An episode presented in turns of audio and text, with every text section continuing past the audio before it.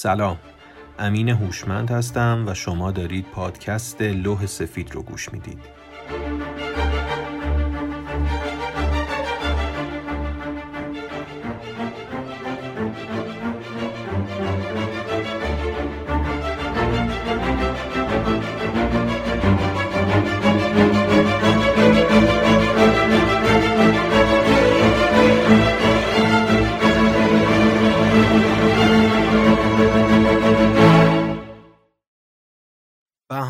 یا بهتر بگم دغدغه‌ای که قسمت سوم لوح سفید رو تشکیل داد تماشای مناظره‌ای بود که توسط یک اندیشمند هلندی حدود پنجاه سال پیش برگزار شده دیدن دو متفکر و فیلسوف معاصر کنار هم و شنیدن حرفای اونها پیرامون اصلی ترین سوال بشری برای من خیلی جذاب بود. پرسیدن و جواب گرفتن خودش نوعی تمرین کردن برای زندگیه. و وقتی دو نفر که سوالها و جوابهاشون زندگی و ماهیت انسانها رو به چالش می‌کشه با هم رو در رو میشن می‌تونه خودش موضوع مهمی باشه که در این پادکست می‌خوام بهش بپردازم. Ladies and gentlemen, welcome at the fourth debate of the International Philosophers Project. Tonight's debaters are Mr. Michel Foucault of the Collège de France and Mr. Noam Chomsky of the Massachusetts Institute of Technology.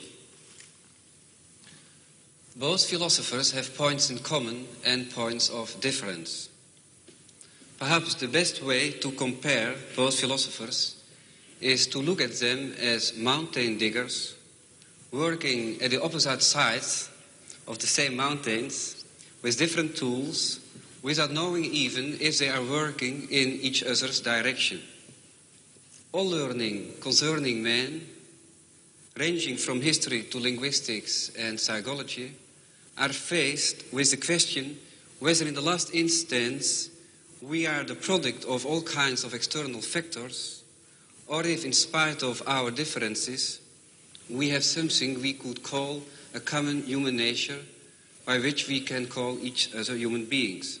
متفکر با جهان هستی مواجه میشه و تلاش می‌کنه با این مواجهه خودش رو زیر نظر یک نظام فکری سر و سامان بده. این نظام مدعیه که مسائل بنیادین انسان رو بهتر از بقیه نظام ها درک کرده و فهمیده و حتی موفقتر از بقیه اونها می‌تونه این مسائل رو حل کنه و راهکار ارائه بده.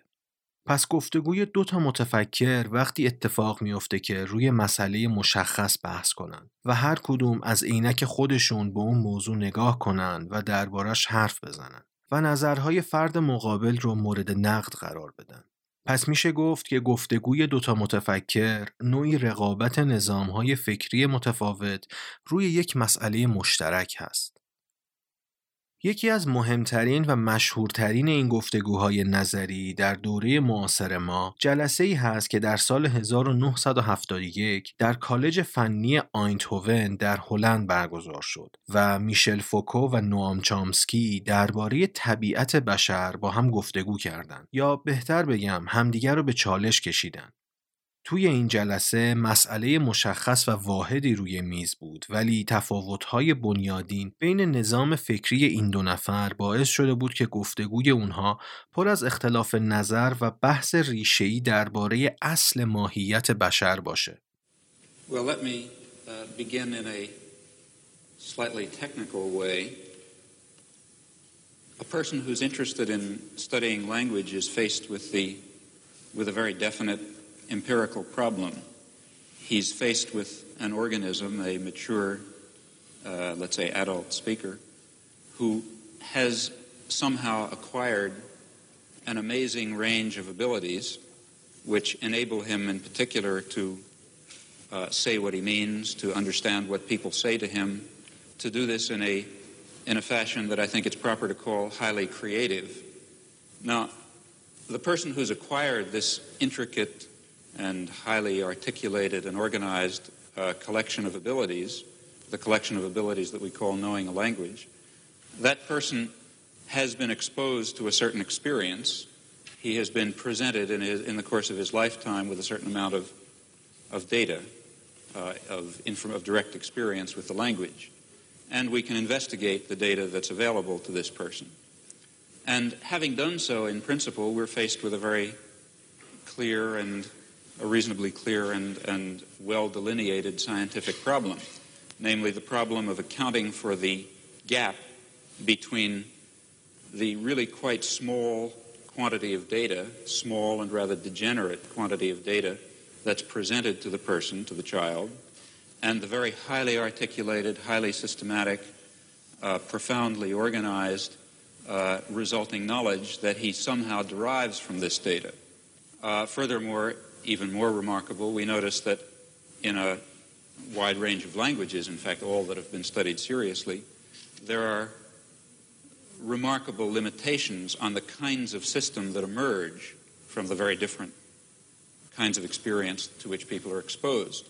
Well, this there's only one possible explanation for in, in a in a what one one can say in a rather schematic fashion uh, for this uh, remarkable phenomenon, namely the assumption that the individual himself uh, contributes uh, a good deal, an overwhelming part, in fact, of the general schematic structure and perhaps even of the specific content of the knowledge that he ultimately derives from this very scattered and limited experience.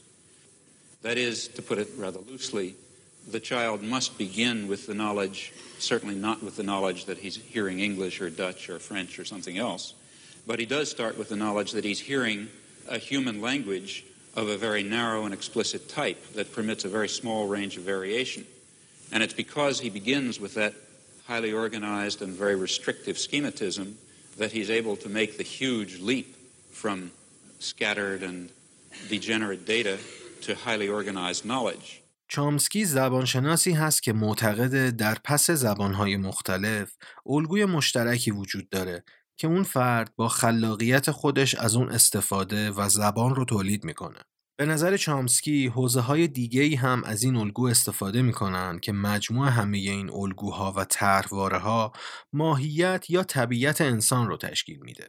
تو اندیشه چامسکی خلاقیت کلید واژه هست و به نظر اون یک فرد با کمک خلاقیت خودش این الگوها رو استفاده می‌کنه و با جهان دوروبر خودش تعامل برقرار می‌کنه. اگر در مورد دستور زبانی که چامسکی معرفی می‌کنه توضیح بدم میشه گفت دستور زبان زایشی یا گشتاری تلاش می‌کنه نمونه هایی از آگاهی فطری و درونی فرد از دستور زبانی که در مغز تشکیل میشه رو بیان کنه. لفظ زایشی یا گشتاری هم به این خاطر بهش گفته میشه که شیوه تبدیل اون چیزی که توی ذهن ما میگذره رو به زبان گفتاری و نوشتاری نشون میده.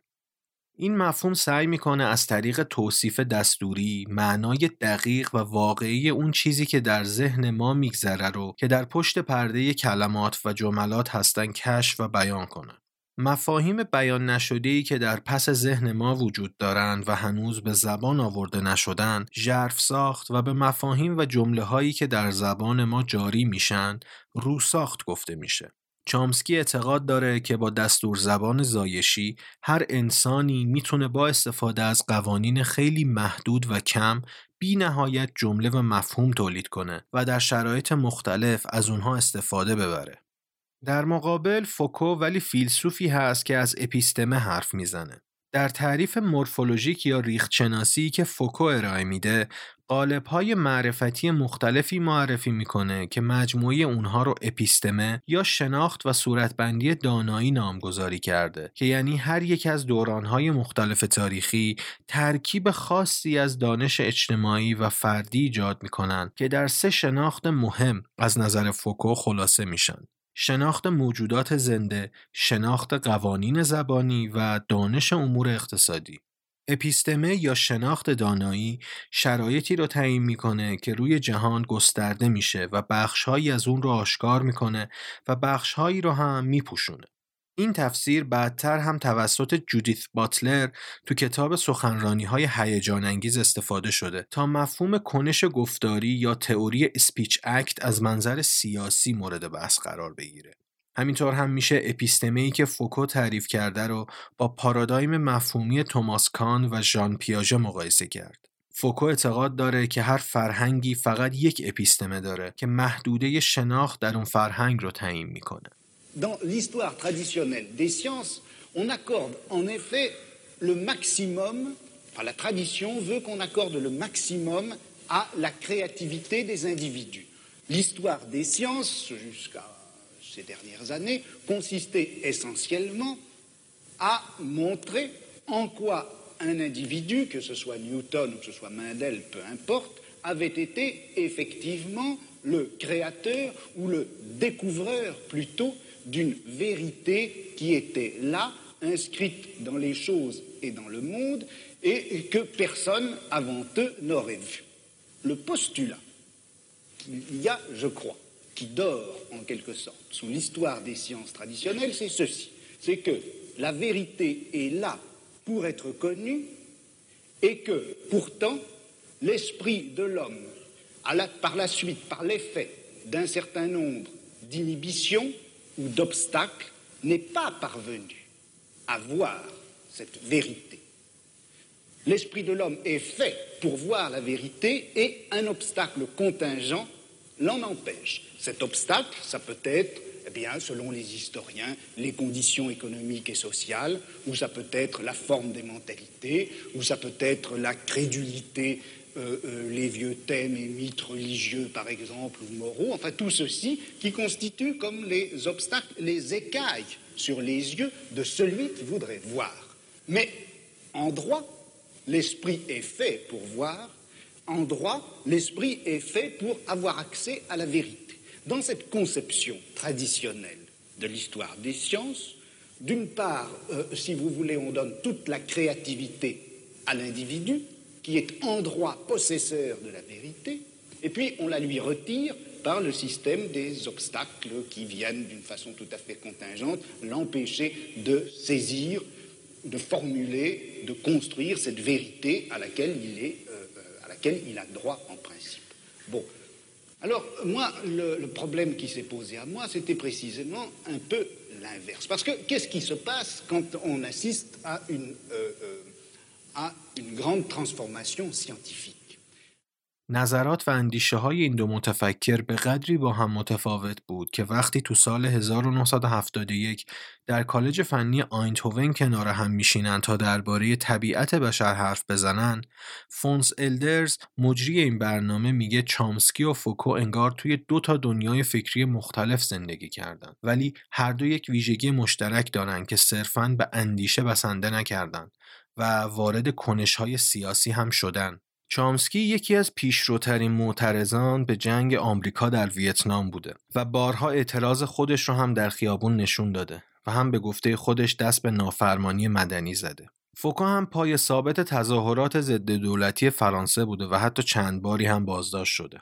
با این پیشینه که این دو متفکر داشتن وقتی در این مناظره از مفهوم انتظایی طبیعت بشر صحبت می‌کنن ناخواسته وارد چارچوب سیاسی هم میشن. چامسکی در قسمت اول این مناظره میاد بین خلاقیت و ماهیت انسان ارتباط ایجاد می‌کنه. یعنی چی؟ چامسکی اعتقاد داره جامعه ای رو می‌تونیم ایدئالی و آرمانی در نظر بگیریم که اولین نمود اون تجلی ماهیت انسانی باشه. یعنی انسان در اون جامعه دارای یک ارزش از قبل تعریف شده باشه. یعنی یک انسان از بد و تولد تا زمان مرگش با هیچ نوع مانعی برای بروز و نشون دادن خلاقیتهاش مواجه نشه. این اصل در تفکر چامسکی خیلی پررنگ حضور داره. خود چامسکی هم به فکر تمرکز زدایی از سیاست و مشارکت مردمی در جامعه به وسیله اجتماعی کردن همه امور هست. چامسکی معتقد جامعه‌ای که دچار استبداد و زورگویی شده باشه در واقع خواسته یا ناخواسته باعث میشه خلاقیت‌های فردی در آدم‌های اون جامعه هم سرکوب بشن. اون معتقده که آزادی سرشت انسانی باعث میشه انسان به رشد و بالندگی در خلاقیت دست پیدا بکنه و اگر نشد مجبور بر علیه محدودیت‌هاش تقیان کنه و اونها رو کنار بزنه. در مقابل همین نظر چامسکی فوکو وارد عمل میشه و ادعا می‌کنه قدرت سیاسی فقط توسط دولت یا اهرام تنبیهی مثل پلیس اعمال نمیشه بلکه نهادها و حتی مفاهیم دیگه هم هستند که قدرت سیاسی رو برخلاف ظاهرشون تعیین و هدایت می‌کنن. فوکو معتقد یکی از مهمترین مفاهیم عدالت هست که به عنوان یک نوع اهرام فشار برای کنترل قدرت سیاسی در یک جامعه ایدئال به کار میره که در واقع هیچ نوع قدرت سیاسی از خودش در مقابل نافرمانی های فردی و مدنی نداره.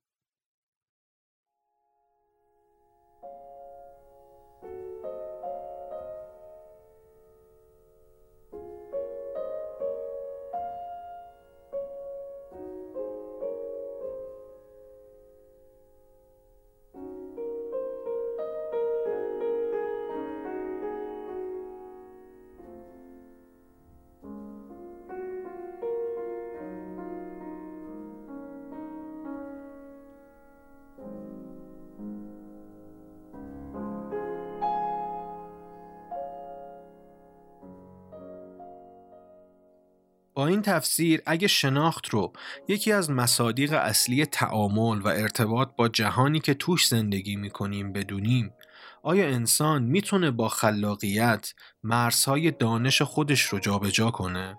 یا اینکه اپیستمه حد و مرز دانش انسانی رو از قبل تعیین کرده؟